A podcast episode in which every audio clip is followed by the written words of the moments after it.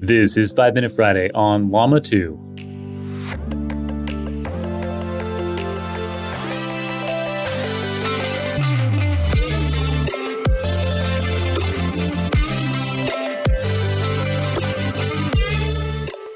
Llama 2 was released by Meta, the big tech giant, on July 18th. The model is a big deal. I haven't had an episode on an open source LLM in a while, and there's a reason why I am today. So let's go through the key characteristics of Llama 2. So it's open source. Unlike the original Llama, however, it can also be used commercially as long as you have fewer than 700 million monthly active users for whatever application you're going to use it for. So this basically is preventing Meta's biggest competitors like Google from being able to use Llama 2, and that's about it. Llama 2 is pre trained on 2 trillion tokens of natural language data, which is 40% more than the original Llama 1.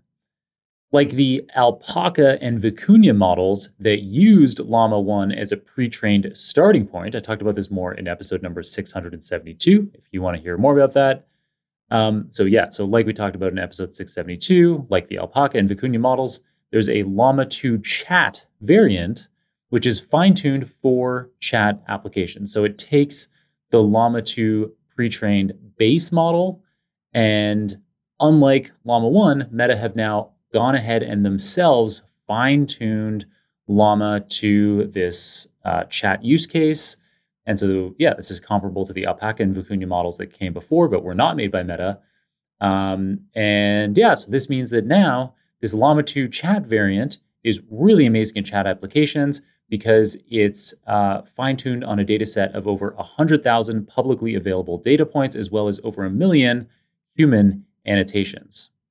So this means that the Llama 2 model family has two different variants. You've got the pre trained variants, which are not chat fine tuned, and then you have the chat fine tuned variants.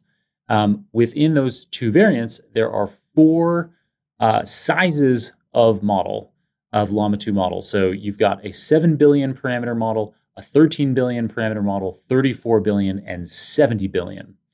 So the 7 and the 13 billion parameter models, whether we're talking about the pre-trained version or the chat fine-tuned version, this is really convenient because those 7 billion and 13 billion parameter models fit on a single GPU. So they're relatively inexpensive to train as well as to perform inference with in production. The 34 billion parameter models were not released publicly by Meta, and I've got more coming up later for why I think that is. And then finally, the 70 billion model parameter models offer the best performance on a broad range of natural language generation benchmark tasks of any open source LLM so far today. So, got that? So, we're talking about eight models here because we've got in the Llama 2 family, we've got pre trained variants as well as chat fine tuned variants. And within both of those categories, there are four model sizes 7, 13, 34, and 70 billion model parameters. The biggest Llama 2 variant, the 70 billion one, uh, specifically the chat fine tuned one, offers ChatGPT level performance on a broad range of natural language benchmarks. That makes Llama 2 the first open source model to do this convincingly. And you can prove this to yourself, you can experience this yourself by the free Hugging Face chat interface that uses the 70 billion parameter chat fine tuned Llama 2 model in the backend. I've got a link to that in the show notes. And so this makes Llama 2 now, by a considerable margin, the leading open source LLM. And yeah, the only one that can compete with ChatGPT. You can see the Llama 2 page, uh, which I've also included in the show notes, for a table of details across 11 external benchmarks. And according to Meta themselves, so perhaps take this with a grain of salt, this shows how the 13 billion parameter Llama 2 model, again, one you could fit on a GPU, is comparable to the much larger 40 billion parameter Falcon model that was previously the top ranked open source LLM across a range of benchmarks. And yeah, again, the it, looking at that same table, the 70 billion parameter Llama 2 model sets the new state of the art. Um, and on some of these benchmarks, it does so by a considerable margin. One weak spot, however, for Llama 2 is tasks involving code or math.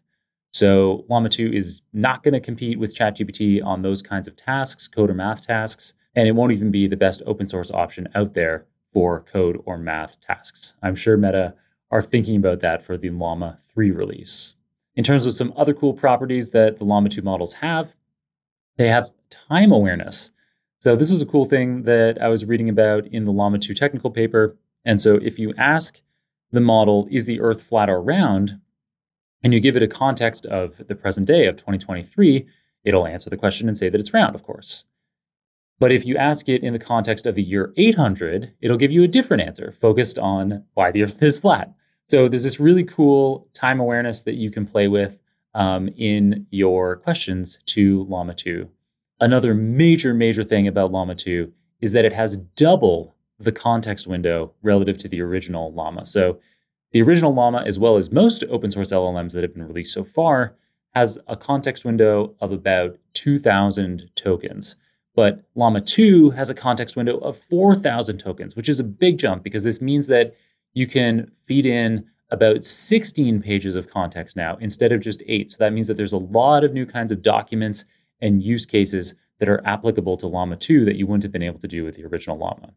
In order for the chat capabilities to be so powerful, the Llama 2 folks are using a two stage reinforcement learning from human feedback, RLHF process.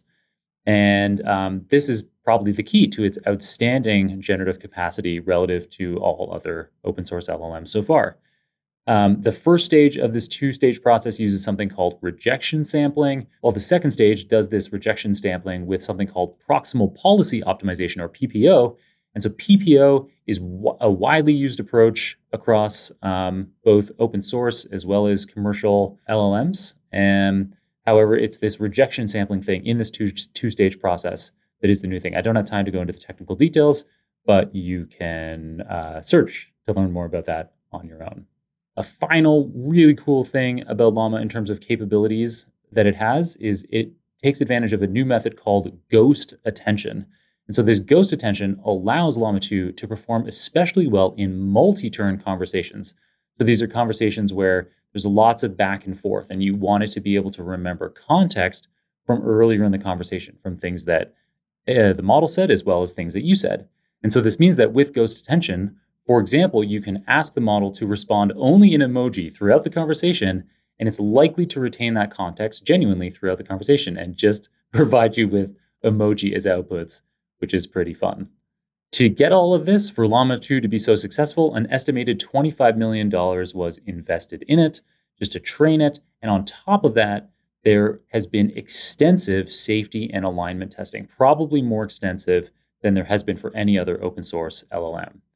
Again, this is uh, Meta self reported data, but charts from the Llama 2 technical paper show that AI safety violation percentage, which, is, which you want to be low, are far below any other open source LLM with Llama 2, and they're even better than ChatGPT. So it seems, at least on these Meta self conducted safety tests, that Llama 2 is performing at the state of the art, not only across open source uh, architectures, but perhaps commercial ones as well. The exception here is that remember how I said there were four families, four sizes of models in the Llama 2 family? You got the 7, the 13, the 34, and the 70 billion. And earlier in the episode, I was saying how the 7 and the 13 are really great because they fit on a single GPU. The 70 is really great because it provides the state of the art. But what about that 34 billion parameter model? I mentioned earlier in the episode that it was not released publicly, and I think this is why. If you go and look at the charts, um, of safety, for whatever reason, the 34 billion parameter Llama 2 model in Meta's own charts in their technical paper, it uh, it has much higher safety violation percentages than the other Llama 2 models. Still better than uh, open source other open source options out there, but probably not safe enough for Meta to feel comfortable releasing it.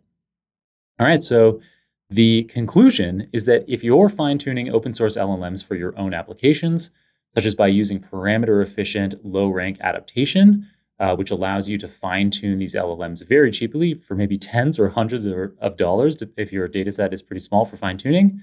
Um, I talk about that a lot in episode number 674. Um, and so, yeah, if you do that kind of fine tuning with open source LLMs, then the time has come to probably upgrade to using Llama 2. At my machine learning company, Nebula.io, where we were previously using Dolly 2.0 as our starting point, we have now upgraded to Llama 2 as our starting base model for fine tuning, and we're delighted by the results. To get access to Llama 2, you need to fill in a form online, which I've linked to in the show notes. But for us at least, we were approved and provided with access to Llama 2 same day. One thing to note is that when you start using Llama 2 to generate responses yourself, be sure to experiment with the temperature parameter because, for example, for creative tasks, you'll want a higher temperature than if you're asking Llama 2 to answer factual questions. All right. There you go. That's your big Llama 2 update. Get building. Until next time, my friend, keep on rocking out there. And I'm looking forward to enjoying another round of the Super Data Science Podcast with you very soon.